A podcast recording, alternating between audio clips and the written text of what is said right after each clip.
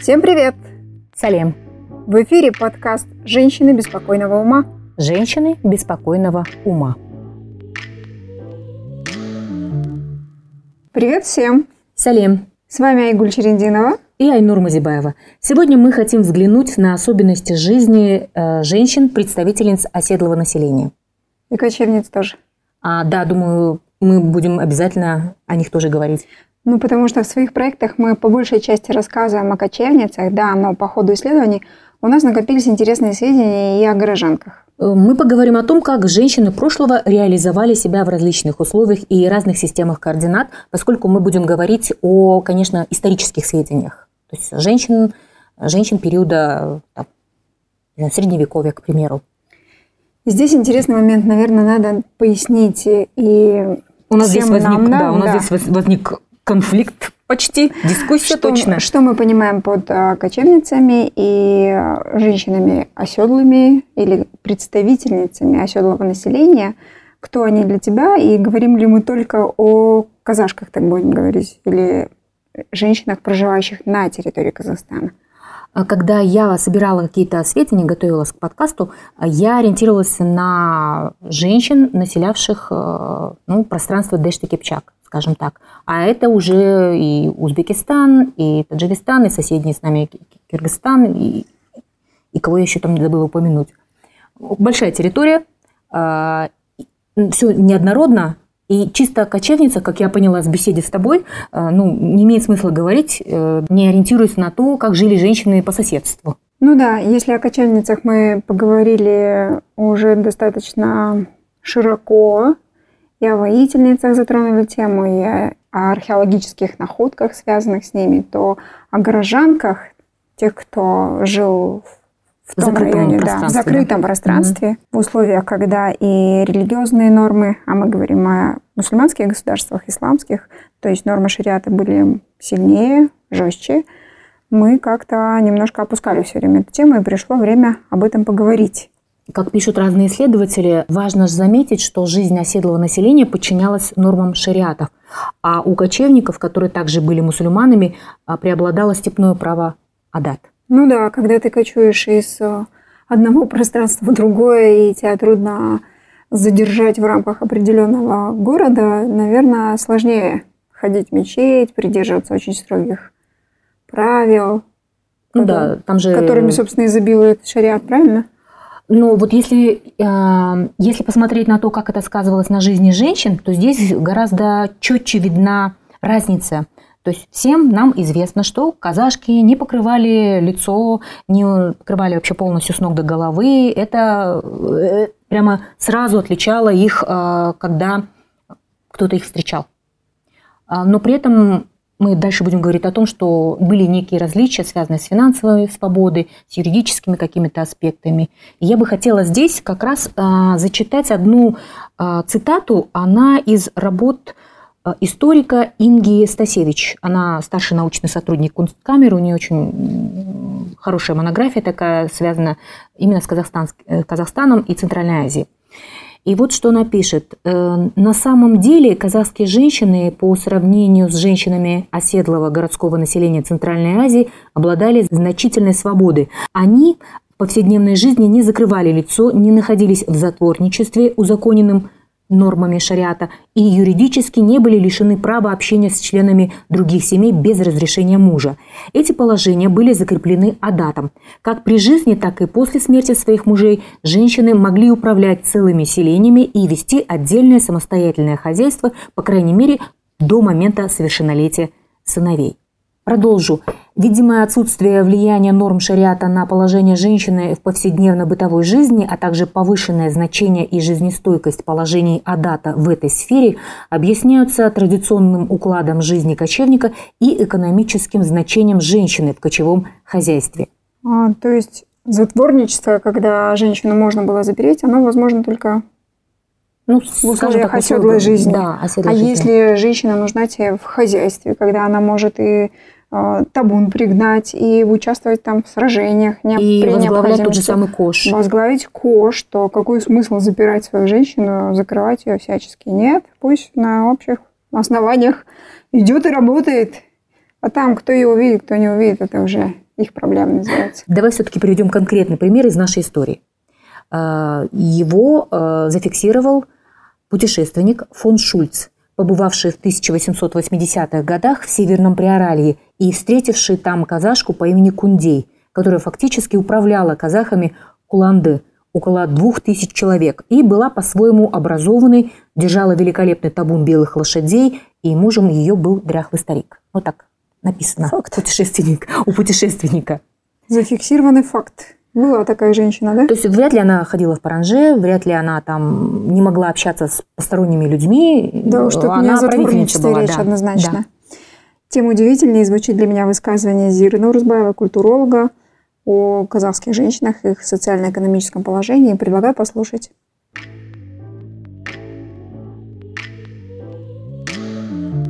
Казахская женщина в социально-экономическом плане была защищена гораздо меньше, чем среднеазиатская женщина, где ислам был более такой вот, ну, шариатские правила исполнялись более точно, более правильно. Такой вот парадокс. Лично более свободная, но это связано с кочевыми условиями жизни, и в то же время социально-экономически незащищенная была казахская женщина. Ислам ведь на самом деле фактически до середины двадцатого века был очень прогрессивным в отношении прав женщины, социально-экономических прав женщины. Например, даже в Европе, в Америке в середине двадцатого века женщина не могла открыть счет, банковский счет без разрешения мужа. А по исламу у женщины было собственное имущество, приданое считалось ее собственностью, потом подарки мужа свадебные – это ее собственность. Потом, если она зарабатывала, то это тоже деньги, которые принадлежали лично ей, а не семье. А у казахов происходила такая вещь, что фактически девушке, женщине, которая вышла замуж, ничего не принадлежало. Даже вот приданное ее, а это, ну, убранство, юрта, убранство, утварь и так далее, одежда, на самом деле это собственность не, даже не ее семьи с мужем отдельной, да, а это собственность его рода, большой семьи мужа. То есть это вообще, конечно, удивительная штука. Я сама, когда услышала это от эксперта, ну, как-то, честно говоря, немножко была озадачена, потому что мне казалось, что а, свобода внешняя, там, с открытым лицом, когда кочевницы ходят, что она как бы сказывается в том числе на ее там, финансовой свободе и юридической свободе. Ну, получается, а, ситуация, да, наоборот, что э, тот самый ислам, а мы тут неизбежно будем говорить о религиозной составляющей, да, потому что это очень важный нюанс и в нашей жизни, вообще, и в нашей истории, и да? в нашей истории, да.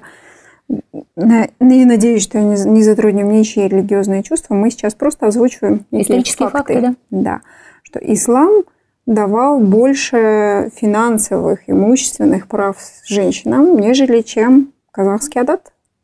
Ну, Но получается, получается так. так, вот, судя по тому, что говорит Зира Нурсбаева. Ну, и... и она ссылается на работы той же самой Стасевич, ну, да. а, который ссылается, в свою очередь, на работы дореволюционных вообще исследователей. Да, они фиксировали ту самую свободу в общении женщин, некую вольность, даже, я бы сказала, ну, в их поведении, да, бытовой, повседневной жизни. жизни. Но при этом имущественно, финансово и юридически они были очень ограничены. И тут, наверное, самое время поговорить о книге, которая очень нас впечатлила в свое время. И она посвящена как раз-таки историям властительниц, влиятельных женщин, знаменитых женщин, но уже мусульманские государства. Перед этим, Айгуль, я хотела бы все-таки один аспект, пока мы не ушли с этого места, прояснить. Как мне кажется, помнишь, мы обсуждали про то, что в кочевой среде соображения выживаемости рода всегда были выше индивидуальной свободы. И мне кажется, вот как раз вот тот момент, когда Келин, молодая невестка, приходит со своим приданым в новую семью, Согласна с тобой. То понятно, что вся родня, имущество, да, принадлежит уже роду, да, и идет на благо всего роду. И это, опять же, о выживаемости это, этого рода, это, этой семьи. Именно, да, этим и продиктовано. Абсолютно. Что как будто, ну, просто когда мы вначале, ну, смотрели на вот эту разницу финансовую, было непонятно, как так, почему там, условно говоря, горожанки, там подарок мужа никто у нее после развода, условно говоря, не отберет. А у нашей Келин, извините, она должна есть и... Если она овдовела и не захотела выходить замуж за брата мужа покойного, что ей нужно оставлять и детей, и вообще все имущество, и, ну, чуть ли не голые возвращаться в, род... да, она в родительскую ни семью. С чем, фактически. Да, вот здесь как раз надо именно помнить, что это именно э, времена, когда кочевое общество выживало вот э, коллективом. Ну да, то есть не опираться на голые эмоции, когда тебе чувство справедливости кричит буквально: «Боже, какие бедные несчастные казахские женщины остаются ни с чем». А помнить о том, что все какие-то вот эти кочевые особенности, они были продиктованы исключительно обстоятельствами того времени, того времени, тех условий жизни и образа одной жизни, главной же, да, задачей – выжить. Выжить коллективу, роду, да, клану.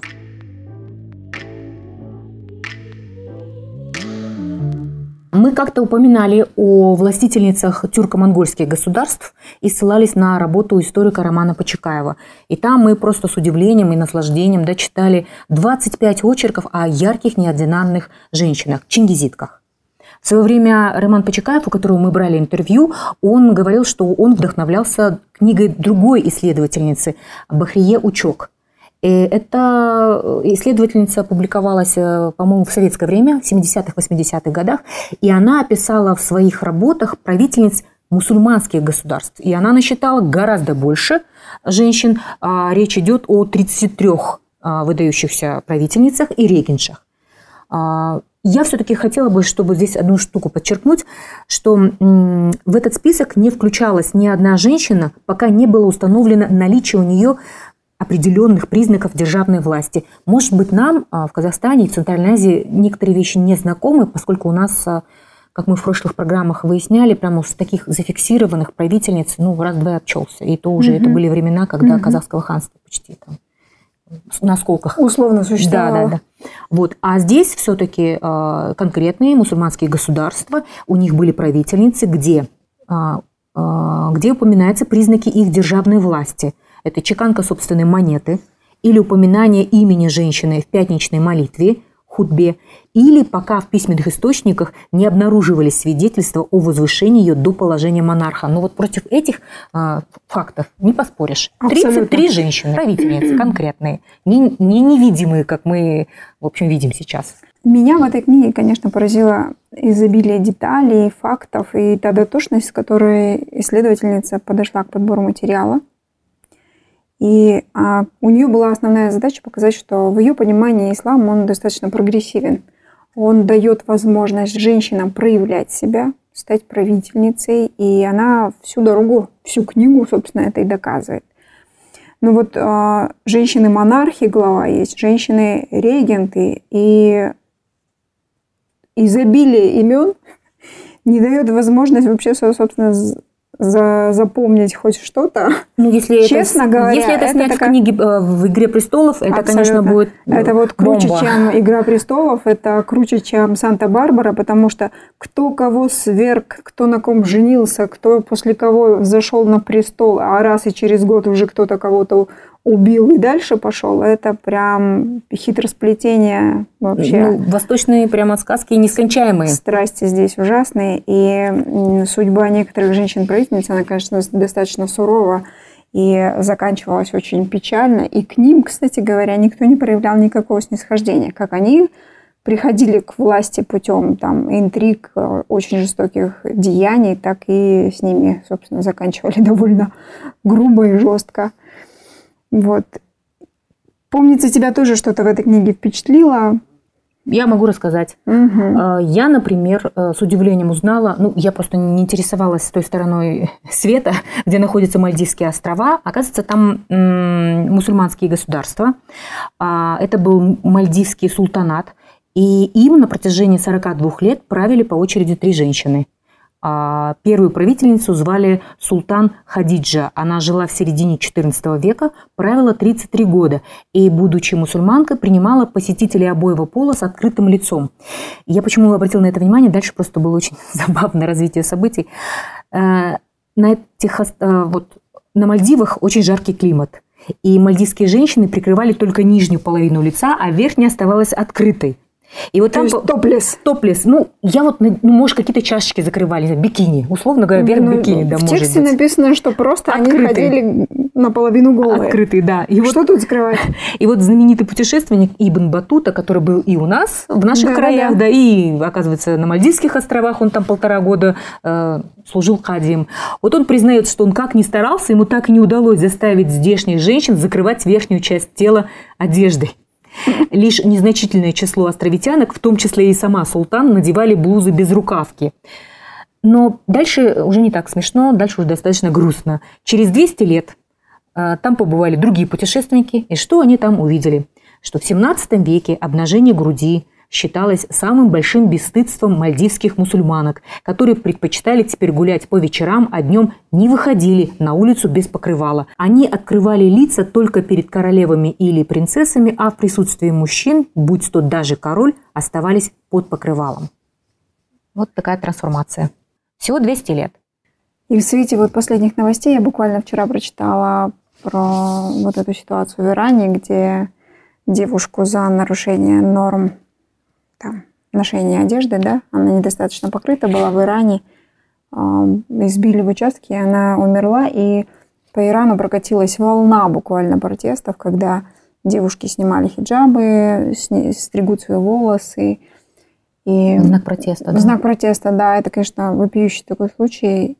Невозможно оставаться равнодушной, когда читаешь все это. И мне вот любопытно, Мальдивы, там шариат, ислам, да, Иран, очень традиционный ислам. А тут у Бахрие Учок еще очень много стран, которые исламские. Индия, там, Малайзия, да. Да тут же Египет. Да тут же Египет, да. И интересно, они тоже были достаточно расслабленные в этом плане, я имею в виду табу вот это на телесность, или это уже чисто позднее наслоение, судя по Мальдивам? Любопытно, да? Ну да, это, я думаю, специалисты могут это как-то объяснить. Мы можем только констатировать, что было так, стало вот так, ну, да. А сейчас вообще по-другому. Но мы точно можем говорить, что на, мы сами, в смысле наши предки-кочевники, согласно разным источникам, не были настолько ханжами. Все мы помним скандал вокруг картины Хлудова двадцатых годов, праздник с призами, на котором был запечатлен, кстати, наш очень давний обряд чешешу. Развязывание верблюда, в котором участвуют полуобнаженные, ну, то бишь топлес, да, женщины. Это на, это, это на картине топлес? Это на картине, да, да, на картине топлес. А вообще, по-моему, в оригинале они полностью обнаженные. Ахмед Байтурсон писал как раз, что Хлудов это вообще ошибочно изобразил, женщины да, да. вообще голые. То есть что-то такое. То есть тогда это никого особо не пугало, но уже в двадцатом году, судя по этому скандалу, уже начался процесс табуизации женского тела, когда... Ну, какое-то не, отрицание, да, что нет, да. так... Так не было, так да? Так не было. Хотя, как, судя по разным источникам, кочевники вот в этом процессе, в обнажении той женщины, они не вкладывали некий такой эротический смысл. Наоборот, здесь было культивирование плодородия женского тела, правильно? Да, все порождающего начала. Да. Ну, то есть это понятно, что это очень древний доисламский явно. Древний, древний культ плодородия, да. Если уж мы заговорили об эротике, то в продолжении темы хочу дать всем послушать отрывок рассказа архитектора, дизайнера Алмаса Баймухановича Ордабаева о некой, скажем так, деликатной разнице в взрослении девушек в степи и в оседлой среде.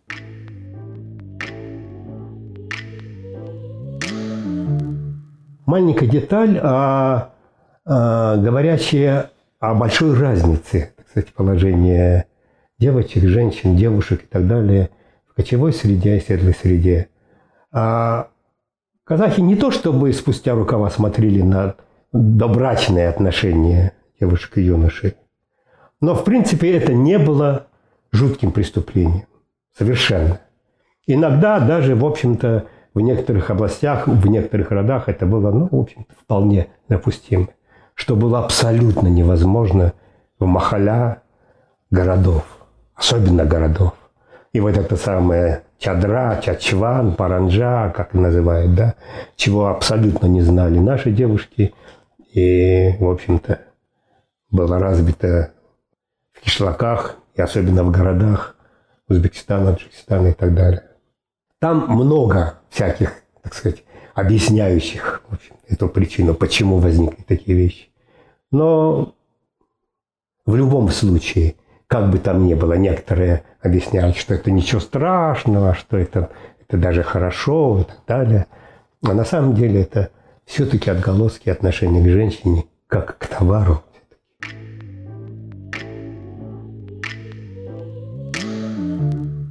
В общем-то, теперь после слов Алмаса Баймухановича мы как раз перешли к тем государствам исламским, которые ближе нам и понятнее. То есть, где Малайзия, где Индия, да, мы... У нас их... под боком есть свои, да, есть, соседи, да, свои да. соседи. С городской культурой, скажем их, так. По крайней мере, их культуру мы как-то себе представляем, правильно? Так чем могла заниматься женщина Востока? И самое первое, что приходит на ум, это... быть женой, затворницей, гарем. Гарем – это вообще как бы для нас определенное время было что-то пугающее, да, там, запрут тебя в гареме, что-то такое. Между тем, в средние века, вот как пишет Бахрие Учок, женщина-мусульманка преподавала в медресе фикх и хадисы, могла быть поэтом, музыкантом, визирем, советником. Известные историки Аз-Захаби и Абу-Аль-Фида, если я правильно произношу, а это тринадцатый-четырнадцатый века, своими познаниями в хадисах обязаны учителям-женщинам. В правление аббасидского халифа в десятом веке государственный диван жалоб, диван – это некий совет, возглавляла женщина по имени Сумайл, которая по пятницам сама принимала жалобщиков, выносила решения и подписывала распоряжения от имени халифа. Кстати, Бахрие Учок рассказывает еще про одну султаншу, сейчас не буду вдаваться в детали, кто захочет, поищите эту книгу, почитайте, о том, что во времена правления женщин в стране наблюдался больше порядок. Очень даже верится. Да, что была чистота в городах, что жителям, жителям городов была дана возможность просто заниматься своими делами, исправно платить налоги и поддерживать как бы уровень жизни в городе, пока не начиналась очередная распря, и кто-то там не претендовал на престол, и не начиналась вот эта вот междоусобная резня. Вполне похоже на правление женщин, потому что я вот как жительница, как экс-жительница Восточного Казахстана до сих пор с, неким, с некой ностальгией вспоминаю Акима города женщину. Абиту Сухорукова. Да, да, да, Акима города Усть-Каменогорска. Я тогда была студенткой в городе, и уже тогда практиковала как журналист, и мы периодически как бы удивлялись тому, насколько в городе чисто. Каменогорск на этот период был очень чист, ухоженный, красивый городок. И мы всегда с такой гордостью говорили, что, конечно, Аким, женщина, навела порядок в доме. Хороший пример, приятный. Кстати, мне представляется, что вот административной деятельностью в свое время могла заниматься вполне последняя казахская ханша Айганым Валиева, вдова хана Вали. Среднего жуза, потому что в источниках ее характеризуют как главу клана, как просвещенную женщину, и она была в какой-то мере зачинательницей перемен в своих землях. Ну, в будущем мы обязательно про нее расскажем, очень интересная личность. А сейчас хочется все-таки привести примеры из истории наших соседей как раз. В Узбекистане особенно ярко себя проявили женщины династии тимуридов. Вот мы говорим про чингизидок, а рядом вот тимуриды.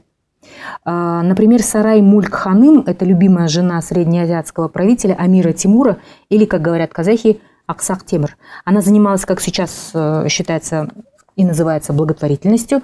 По описаниям испанского дипломата Клавиха, ее сопровождали триста влиятельных женщин. Я прям представляю, что это такая некая, как это, лига бизнес-вумен, наверное. Скорее всего, да. Но я надеюсь, что там были не просто там безропотные фаворитки, или как это было при дворе королев, когда они просто там рядом тусовались, да, фрейлины. И говорили комплименты. Да-да-да. Я надеюсь, что они были другими. Я думаю, что они были очень предприимчивыми, потому что мне кажется, что там было где разгуляться. Вспомни нашу принцессу казахскую, которая вышла замуж, туда же ушла, в Самарканд жила. Миха Султан, да. да, да, да. Она же реализовала себя как бизнес-вумен. Я думаю, что там прямо и во время тимуридской эпохи тоже женщины были очень активные. Первая леди точно была такой. А еще одна потомок Амиры Тимура, ее звали Гульбадан Бегем. Вот она стала очень известной женщиной-историком шестнадцатого века. Она написала сочинение «Хумаюн-нома», и эта книга считается продолжением «Бабур-наме». И это же произведение является единственной средневековой хроникой в Индии, которую написала женщина. И снова вот мы, возвращаясь к некоторым нюансам, которые мы с тобой все время обсуждаем, в чем же все-таки была разница между женщинами, которые жили в оседлых поселениях, ну, в городах-то будем говорить, и в поселках городского типа, можно ли так говорить, не знаю, можно, можно. И все-таки кочевницами.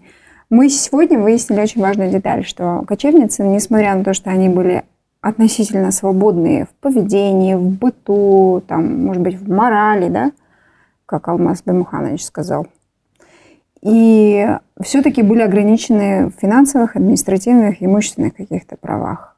Что касается женщин в оседлых поселениях, они более были ограничены нормами шариата, потому что религия была крепче, наверное, в городах. Ну, мечеть под боком, кади или имам, который все время бдит, да, султан, который предписывает и так далее. И вот у Бахрие Учок, вернее, уже в статье, которая сопровождает книгу, это не предисловие от редактора, но послесловие, есть симпатичная такая зарисовка из работ Дженнингса.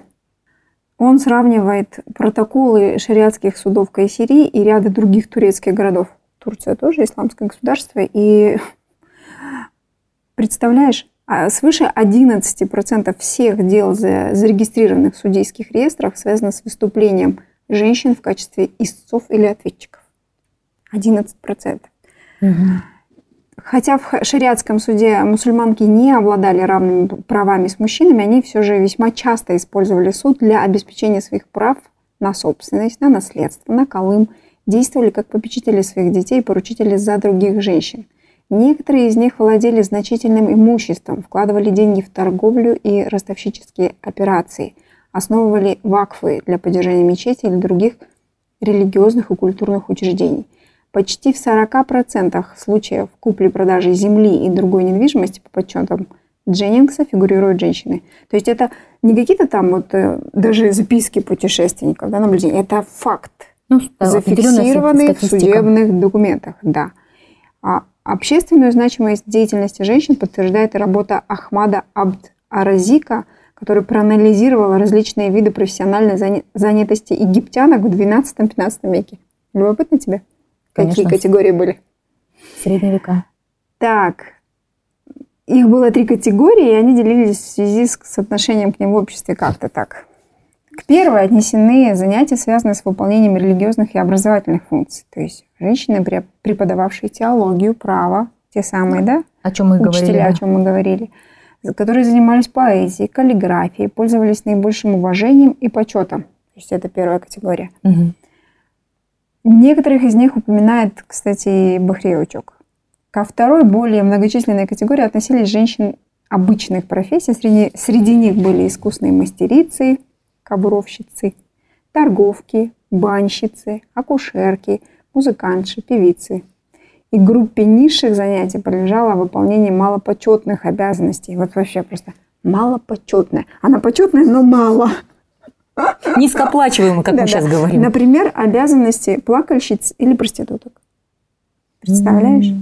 Хотя интересно. Добропорядочные мусульмане осуждали дочерей греха, численность падших была весьма велика, да и свободой действия они пользовались немалой. И уж одно причисление их занятия показывает несостоятельность тезиса о затворничестве женщин-мусульманок.